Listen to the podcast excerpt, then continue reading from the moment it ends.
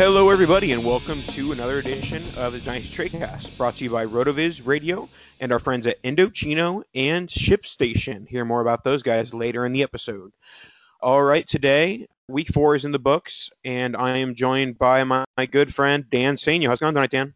Hi, I'm back. I made it. I'm uh, I'm here in the the new house, the new setup. So it may sound slightly different, but we are we are back. We are excited.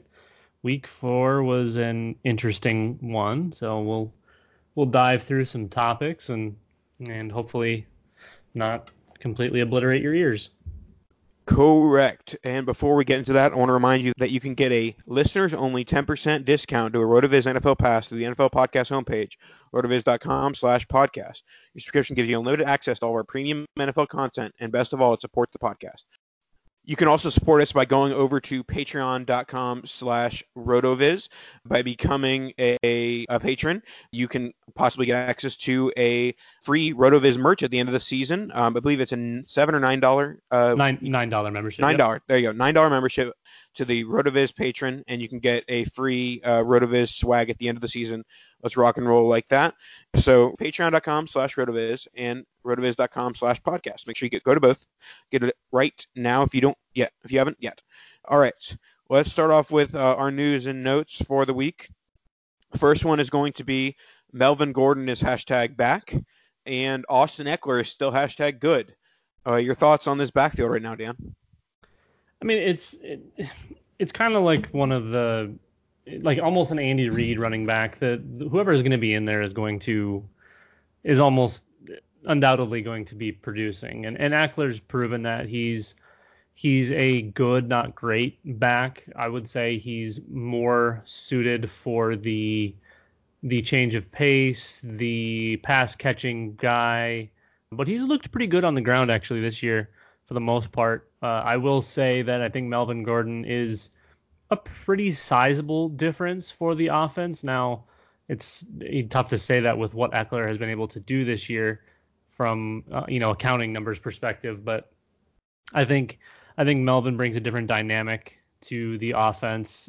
I think teams are more afraid of Melvin than they are of Ekeler, which maybe is why some of the games are have gotten a little crazy for Ekeler. He's putting up some some uh, nice stat lines, but I think uh, I think most defenses have taken a liking to focusing on Keenan Allen at this point than they have the running backs, and now that focus will probably shift as we get Melvin Gordon back.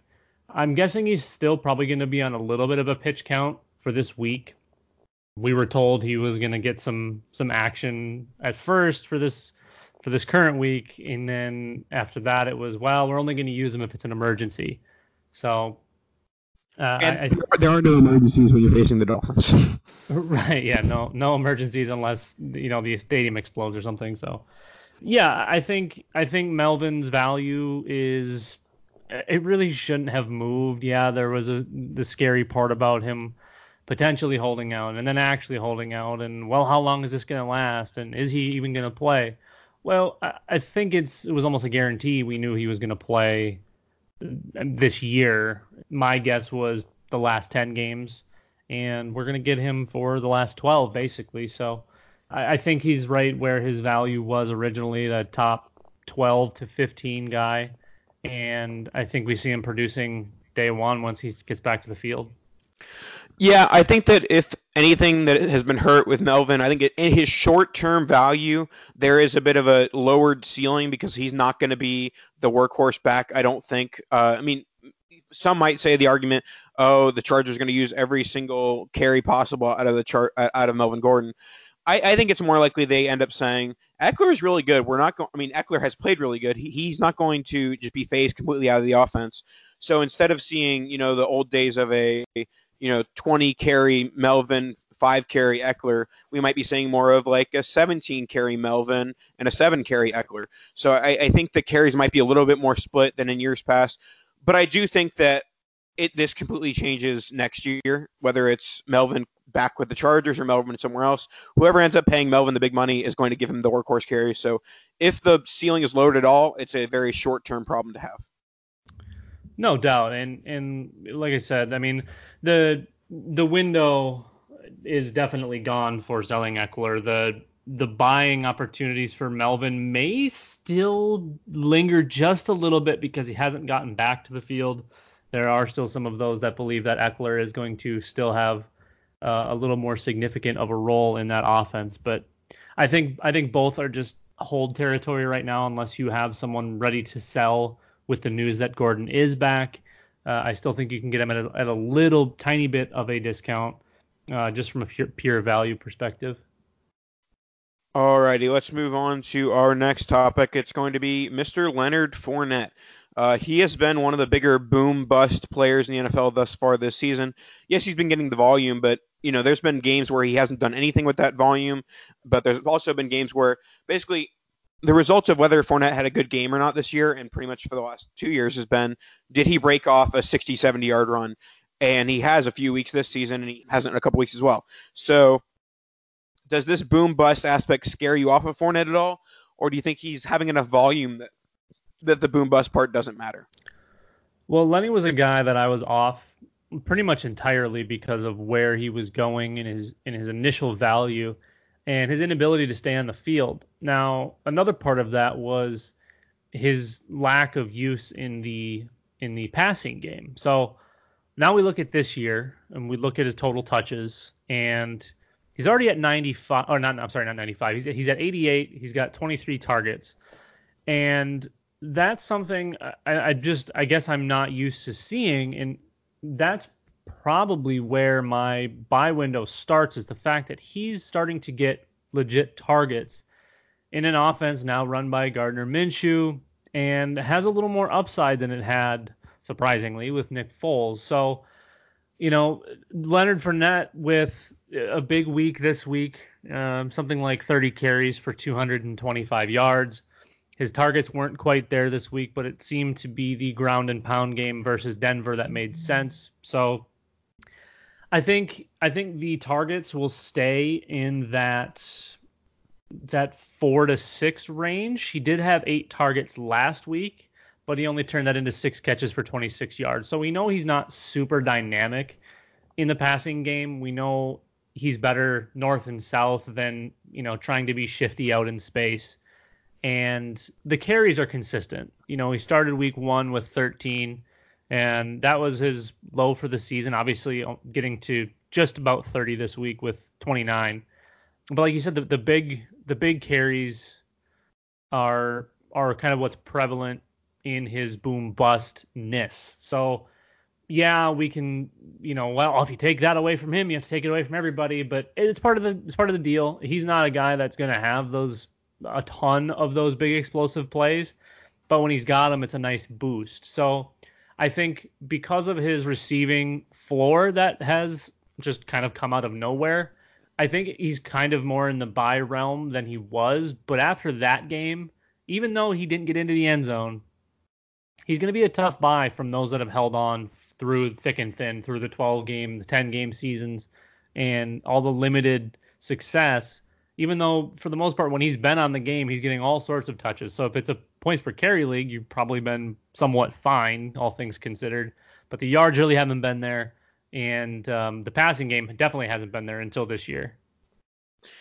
Yeah, for me, I am looking to capitalize on these big runs with Fournette uh, in leagues where I have him right now. I, I I've often been an advocate of him, but the thing is that on his non 70 and 80 yard carries, he looks terrible. He runs into the, the back of the right guard and sits right down, and so I, I know that honestly that's how the market views him as a guy who is not a very good running back so it might be hard to sell. But if you can find someone that is just looking at his yards per carry and saying, "Oh, he's got a 5.6 yards per carry or whatever whatever it is in the season," that is completely saved by a two 70 plus yard runs. Absolutely. And, and another thing with the whole Jacksonville thing is Ryquell Armstead, I was thinking was going to have some legitimate upside this year. And while we did get to see him a little bit this week, he's been non-existent for three weeks, and uh, you know that that speaks a lot to to Fournette in that regard that they're just they're going to lean on him as heavily as they possibly can, and the wide receivers have been doing their thing. But I I thought Armstead was going to get some some decent market share, and he just really hasn't up until this week. But they have also they also carried it like 40 times. So I think the floor is is nice and built in finally with Fournette, and the team's committed to the run, obviously, and they're committed to him. It seems so. Assuming health, I, I think if you can find that that void in your league where the owners selling for pre like for the prior Fournette price without moving him up into like the third round yet because I, I you know ADP says he's in that realm but most owners aren't placing him there. Most owners aren't paying that for him. If you can get him for fourth and fifth round startup type prices you can swap him for for upside guys that haven't really done anything yet. I think I'm okay with that especially if you need running back at this point. Now we always harp on trading for need is one of the worst things you can do because you almost always lose in value. But there are times and players like this where you can both win in value and need. So I, I think he's kind of a weird one where a lot of the owners that have held on aren't going to be selling now for anything anything less than like late second or early third value. But there may still be a couple that were just looking for some window to start getting offers. And um, you never know. It, the worst thing that can happen is somebody rejects your trade offer. Well, Dan, as dynasty traders that we are, uh, we have some experience with, with selling, but I don't think that when you sell uh, Leonard Fournette, you have to really worry about shipping, do you? Not usually, unless you're shipping one of his body parts that occasionally falls off. that is true. Uh, but when it comes to shipping, when you're selling online, getting your orders can be a real pain. Uh, time consuming, expensive, so many carriers to choose from.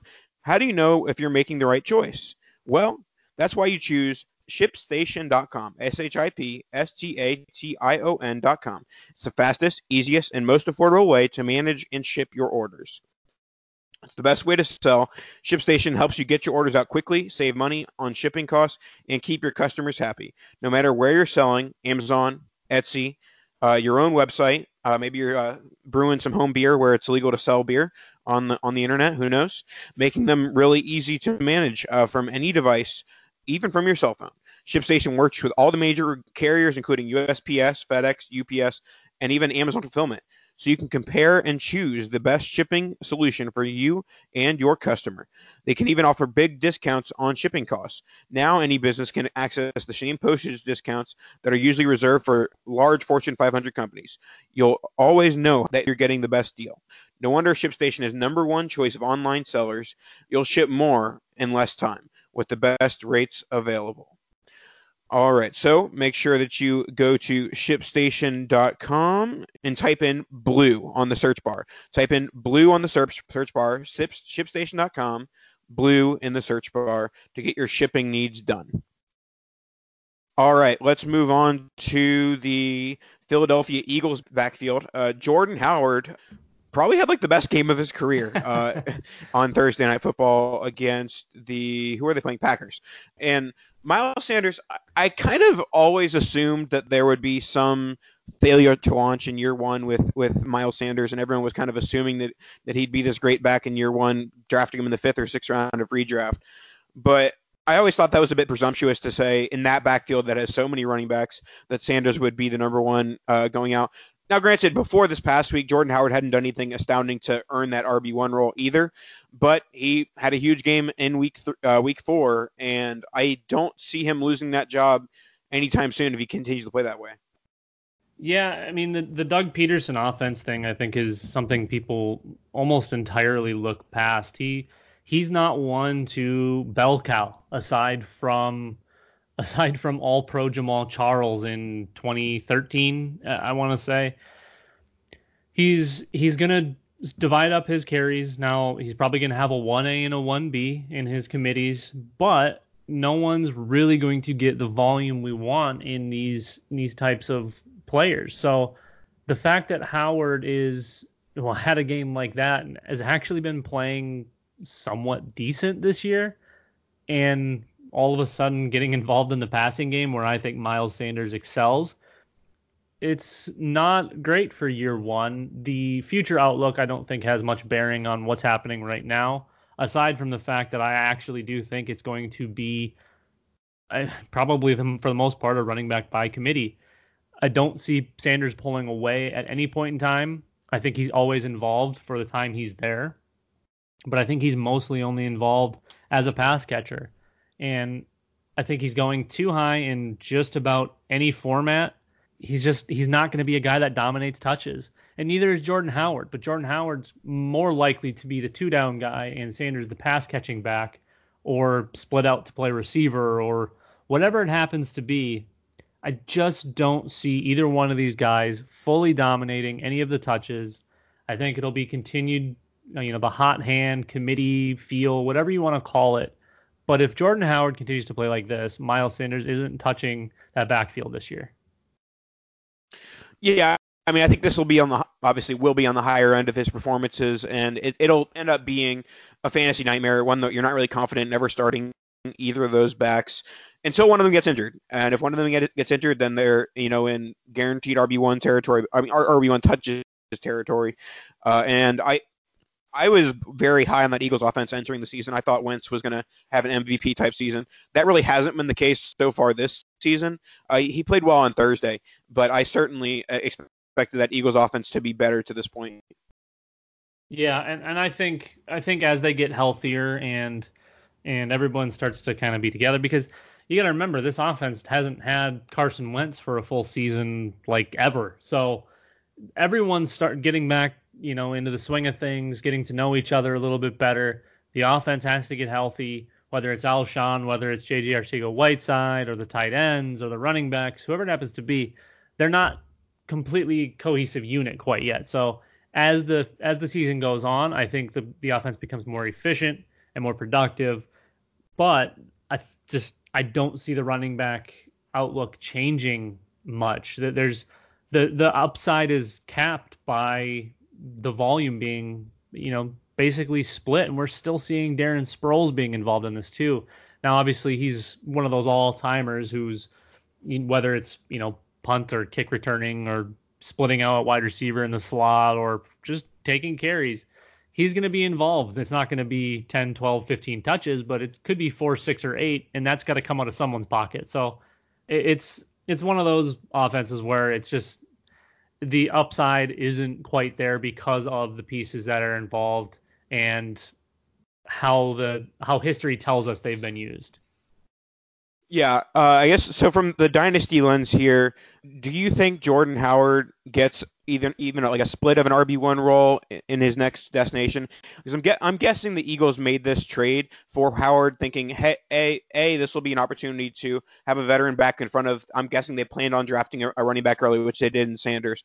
So they, I'm guessing they saw this trade as veteran running back for a year plus the compensation pick later on. So do you think Howard in his next destination is a split RB1 and RB2. Where do you see him in his next role? He's in, he's just the the two down carry eater. Honestly, he's not. Uh, he doesn't have a ton of upside. His, his his Chicago exit was very Jeremy Hillish to me. He's he's not gonna do much of anything wherever he's going to be aside from get a bunch of carries, assuming people want to give it to him. So I think while he's in Philly, he'll have 12 to 15 carries most every game. Some games he'll have 30 yards, some games he'll have 70 yards, and he may score a couple touchdowns. But that's a lot to be chasing after in this in this backfield altogether. I, am me personally, I'm fading the the whole committee. Um, I don't think that outlook changes whether it's Jordan Howard or someone else taking some of the two down work. I do think Miles Sanders has PPR upside, which is where I like him. Problem is, is at that price tag, you're never you're never going to get it. You'd you'd be more suited to go after a James White or a Chris Thompson, someone like that, than than what I see in in Miles Sanders. Yeah, I, I don't think that any Sanders owners are selling low right now. Uh, all right, let's move on to our next topic, and it's going to be the debut of Miss of one Dwayne Haskins it was terrible. uh, they told him all week, "You're not going to play. You're not going to play. You're not going to play. Not going to give you first team snaps. Not going to give you first team snaps." And what do they do halfway through the second quarter? oh, let's throw you in at quarterback. Uh, you know, uh, that'll be a great idea. And uh, were, were they on the road too, or um, I can't remember what, where they were. But regardless, division opponent in the middle of the second quarter as your NFL debut is not the ideal scenario, and he obviously did not play well. Uh, he looked not good, and he's playing for a not good team that has very limited weapons and no offensive line, with Trent Williams still holding out as well. So for for me, the, the way I'm looking at this right now, I think that they give Keenum one more week against the Patriots. They don't want to throw Haskins in his first start against the Patriots. And then after that, they go, okay, it's the Haskins show. Because Gruden's only shot at keeping his job is if Haskins has like a Jimmy Garoppolo esque like end to the season like Garoppolo had a few years ago, where it you know it's like oh okay this is the future of the franchise this is the guy who's gonna gonna lead us, and that's the only like that hope and that promise is the only way that Gruden keeps his job. Yeah, and I know you mentioned it, they were on the road, so they were they were in New York. They made the Giants look like the Giants of of Christmas past that won Eli all of his two Super Bowls.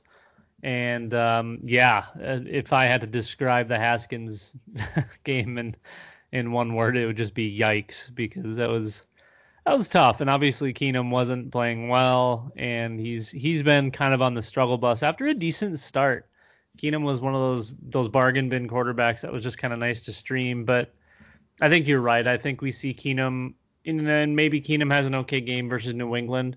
I think if he if he can keep you know the the boat uh, above water, they'll probably stick with Keenum until the wheels fully fall off, and then make that switch to Haskins. Just be it's clear Haskins isn't ready, and as much as I want to say that the reps are important, he's gonna get himself killed out there. It it wasn't good. I mean the the three picks, obviously you're gonna make those mistakes as a rookie, but they were really bad. Um, he only got sacked a couple of times that I recall, so at least he's staying upright a little bit, uh, but only made 17 attempts. So I don't know. I I wanted to like Haskins just a little bit because everyone kind of poo-pooed him, and you know the the arm talent's there.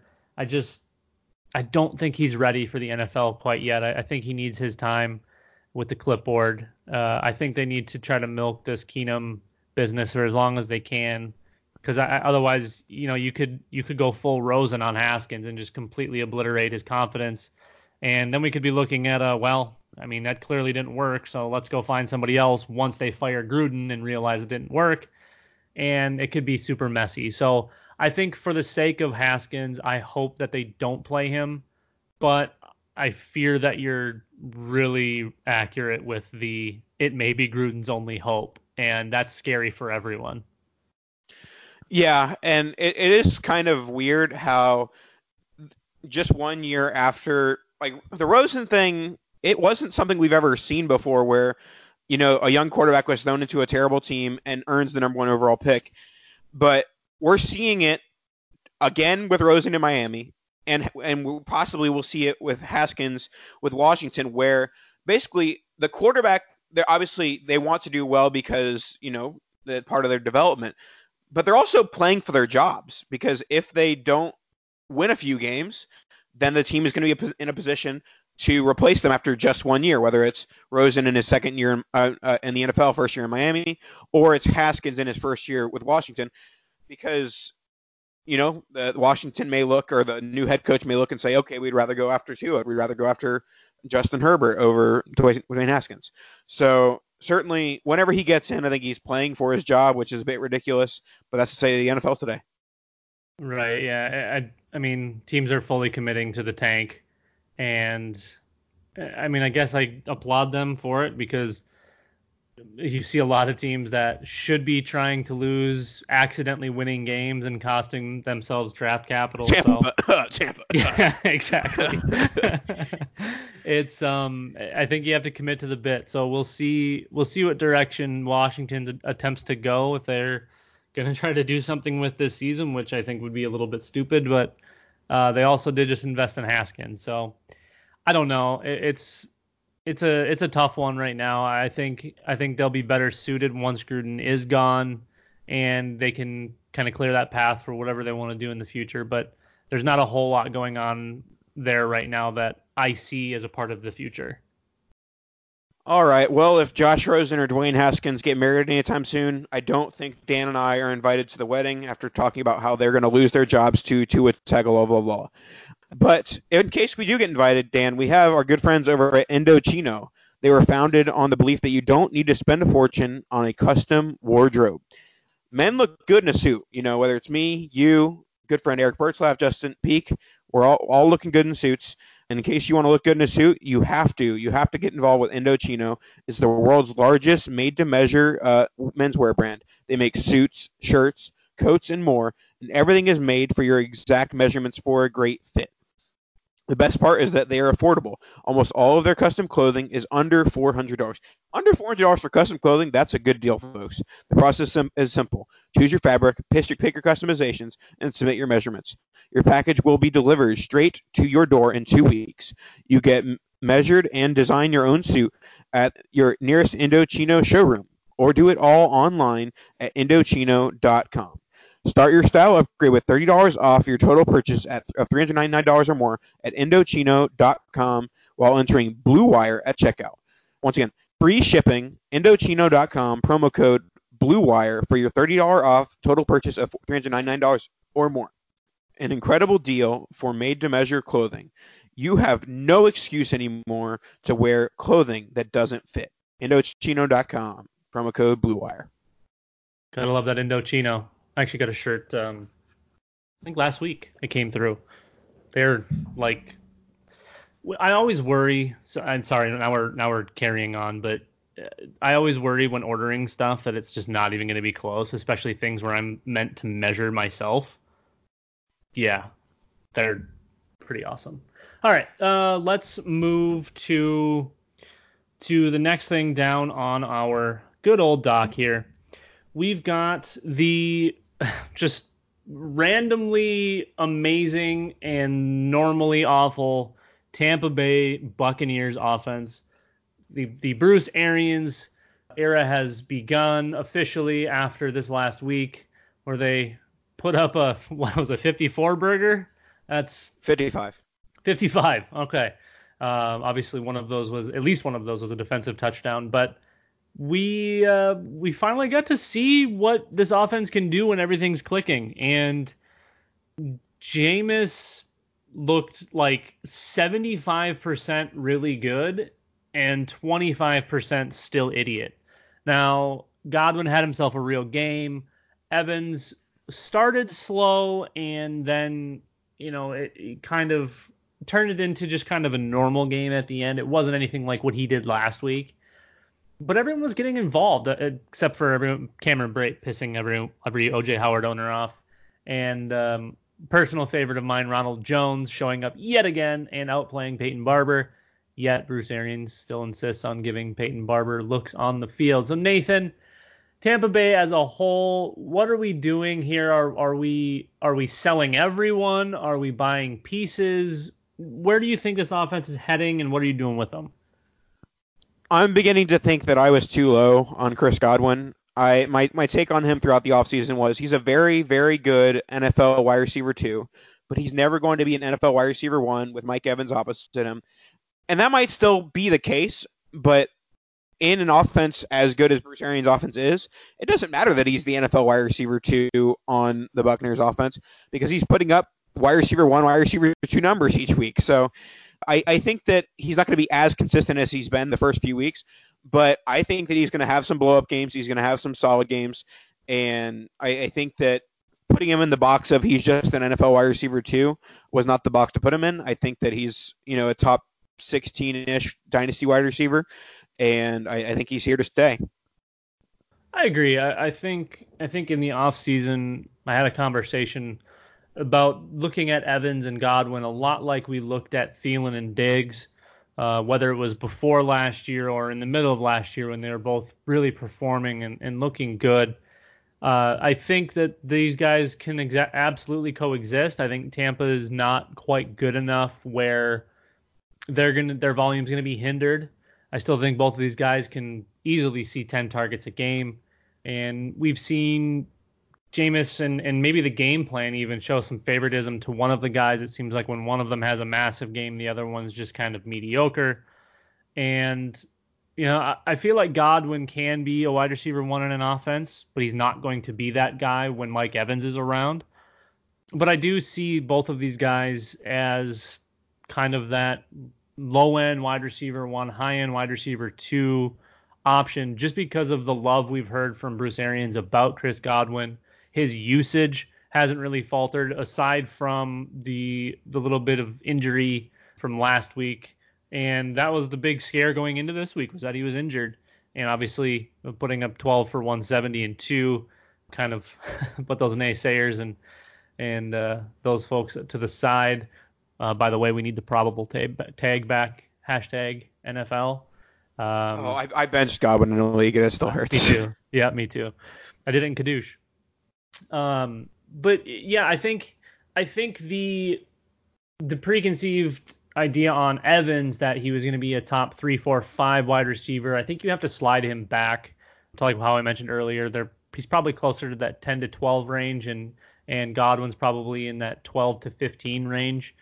But that's again where we had Diggs and Thielen going into the year, and then you know that whole rushing thing happened.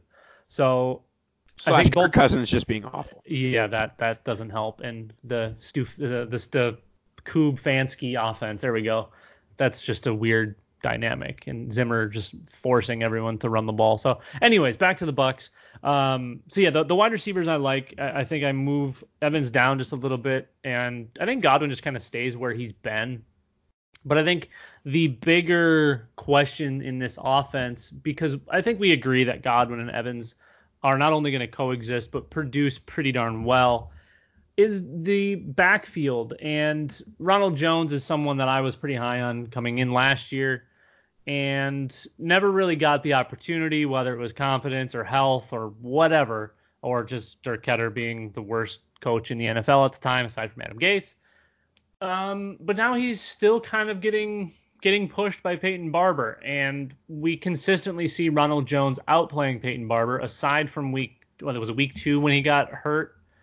You know, barring injury, he's significantly outplayed Barber, and I just I don't get why they're still they're still running Barber 10, 12, 15 times when you could very easily just give it to Jones 18 and be able to use your passing attack that has been I mean, it's it's been relatively dominant. Obviously, you probably don't want Jameis throwing the ball more than 35 or 40 times a game because there's a really high interception percentage coming with him. So I guess I get wanting to split carries a little bit, but Ronald Jones is the, according to Scott Barrett, the number one graded running back through for PFF so far this season. So, you know, when you're up there with the Dalvin Cooks and the way Austin Ekeler's played, it's kind of hard to say that he hasn't been playing well because it's pretty darn clear he's been playing well. The only thing I wish I saw more of from him was in the passing attack. Now that was one of the the kind of setbacks of him, or or maybe not a setback, but a, a negative on him was that he wasn't real prevalent in the passing game.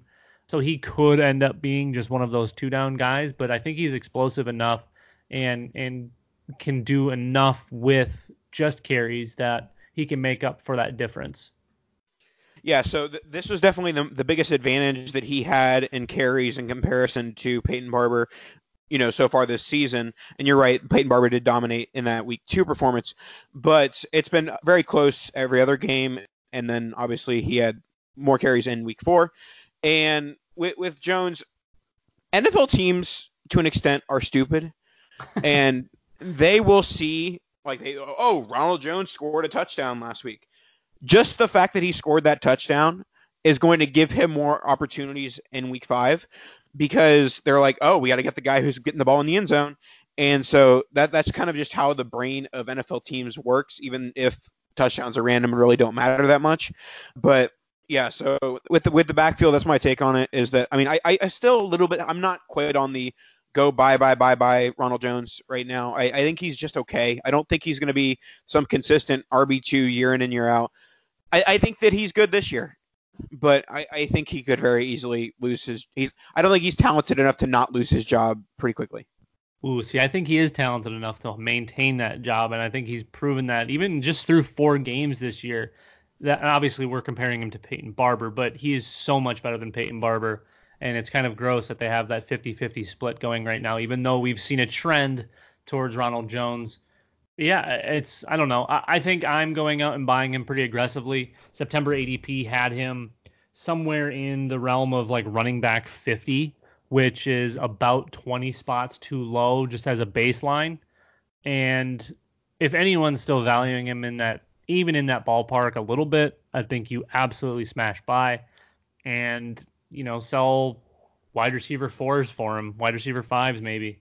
I, I feel like I feel like wide receivers always have that little bit of edge on running backs as far as value goes, depending on your league, I suppose. If you're in a high stakes league, running backs always carry more value, but for the most part, everyone's trying to build, build, build on wide receiver. Even though running back has made itself a comeback as far as value goes, I still think you can get rid of those. Probably a wide receiver four, maybe five, and find yourself Ronald Jones share. I, I do want to comment. I do have a prediction about the tight end situation in Tampa. I was one of those that fought the Bruce Arian hates tight ends because obviously he's never had anyone as talented as OJ Howard. Bruce Arians has had made a couple remarks, basically saying OJ Howard's not very good, uh, which is moronic. But uh, my official prediction is that within the next nine months, OJ Howard is on a different team, traded for like a third round pick. I would love that very much because I I'm I'm a little plump with OJ Howard shares. Yeah, so I I I fought the he hates tight end narrative, uh, but it does look like he's going to focus on those wide receivers. Granted, the Bucs have the talent at the wide receiver position to completely ignore the tight ends, but yeah, I I have very little hope for OJ Howard this year. I, I think that it might be you know it might be elsewhere where he ends up getting getting a better role. All right, let's move on to our final uh, discussion of the day, and it'll be the Tennessee Titans offense. We had Corey Davis with his uh, first big game of the year, AJ Brown with his first big game of the year, and Derrick Henry continues to just be a workhorse back. Uh, thoughts on that offense, Dan? I think it starts with the guy under center. Um, Marcus Mariota is gets a ton of crap week in and week out, and sure he's not putting up super gaudy numbers or you know putting up massive points with this offense, but he's been pretty darn consistent and he's not turning the ball over. He has been sacked way too many times. However, this week versus Atlanta, he wasn't sacked once. And that's a nice step forward. Obviously, last week playing against Jacksonville, who's got that um, pretty ferocious front five six, give or take. Uh, but he was sacked nine times last week, so we don't want to see those anymore. However, he has thrown for over 225 yards three times this year. He does have seven touchdowns versus zero interceptions. So I think because the way Mariota's been playing, we see everyone in this offense get a little bit of an uptick and then we go to next in line there, which is Derrick Henry. And he was a guy that I always disliked because of his two down back nature. But the volume, a lot of times, is the difference maker in these types of guys. And everything pointed to this being a Derrick Henry year. Now, he's already got 78 t- or 78 carries through four weeks. He had his season high this week at 27, and he finally broke that 100 yard marker this year. And it was his only game without a touchdown. So I think the floor and ceiling are probably both pretty darn close together, but they're about as high as they can be for a two down back. I want to see Henry be more involved in the passing game, but only nine targets and five catches through four games isn't exactly appealing he did have that one big catch in week one versus Cleveland that he took to the house. But yeah, Henry's Henry's a high floor, low ceiling. Those those lines probably overlap at some point. And then you mentioned the wide receivers.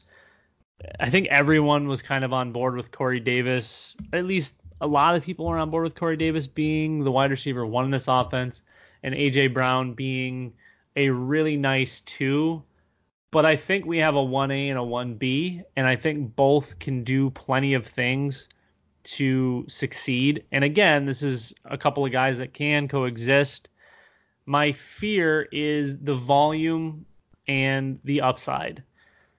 So we know Mariota isn't going to be your Mahomes, your Rodgers, your Brees, your Brady. He's going to do just enough to get by and make a few mistakes, which, you know, the more you throw it, the more likely you are to throw an interception. And Mariota just doesn't quite throw it all that much. However, we did see both of these guys have nice games this week, and they're producing with kind of not much for volume. Corey Davis had obviously the skunk in week one, but he's been relatively consistent with his targets, you know, kind of in that between that five and eight range all year.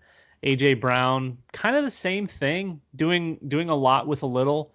Week one, he I mean he had 100 yards week one too, but this this week he had his two touchdowns, but he's got 194 yards in those two games on only seven targets. So he's he's converting his his limited targets into points. So obviously that matters, but the volume's not quite there for me to really go after either one of these guys super aggressively, and I don't think it'll really ever be there as as long as this offense is a run by Mariota and b has this coaching staff involved that it does. Vrabel's just not ever really going to be that guy. I also find the game started stat a, a bit hilarious because when, of course, from the non-quarterback position, because AJ Brown started the first three weeks, and of course his biggest game of the season, 94 receiving yards, two touchdowns. He did not start uh, this this past week. I don't think that really means anything, but I, I do think that more so than Evans Godwin, I think they are a 1A, 1 1B, and I I lean slightly towards Brown right now personally, but I, I think that at this point it's more so that Brown has the higher higher ceiling and the higher floor. With Davis, I think much of his much of his uh, floor is gone. There's not really any protection for him. If he is put up or shut up time this year, if he doesn't put up a wide receiver two, wide receiver three season, then he's basically put into that bucket of wide receivers that are like, okay, this guy's okay to have on your team as like a wide receiver four or five, but there's not any sort of like wide receiver two upside. Yeah, and that like like we said before, the, the upside really is is held back by the potential volume and it's just you know both of these guys are going to have to try to do a lot with a little and that's kind of tough to ask of these of these folks. They they'd be much better off with someone like Russell Wilson who's extremely efficient on on you know limited volume. So I don't know. I like both of them. I think they can both succeed in the NFL I just think it's kind of a tough break that they went where they went I'm probably holding both of them right now. I don't think it's a good opportunity to sell. Maybe trying to sell Corey Davis after his one true wide receiver one type week to see if you can get any sort of that that preseason value that was on him before they drafted AJ Brown. And I think I'm definitely holding AJ Brown. I think the the real buy in this offense is probably Marcus Mariota because he's been he's been solid and he's put up nice points. Obviously, you're not going to have to pay an arm and a leg to get him, and he's a nice QB too. Yeah, and he's actually both he and Jameis. Their roles this year, as far as like their NFL futures, is they have to play their teams out of quarterback drafting position. So they have to win enough games where the Titans and Bucs are not picking in the top eight, top ten, and that's how they end up getting their extensions because the the teams don't see, oh, should we take Jake Fromm or should we pay hundred million dollars to Jameis Winston or Marcus Mariota. Yeah, yeah, I think, I think both of these teams are probably 500 clubs at this point, which maybe. is terrible. So right. so so bad. Not not ideal. Not in this, not in this climate. Alrighty, any final thoughts before we wrap up the show, Dan? Uh, week four was crazy. I don't want to do that ever again. Let's uh, avoid stupid weeks. And uh, bold prediction because the the Monday night hasn't started yet. Mason Rudolph four touchdowns tonight. No, no way. Delete this if it doesn't happen. Kadoosh.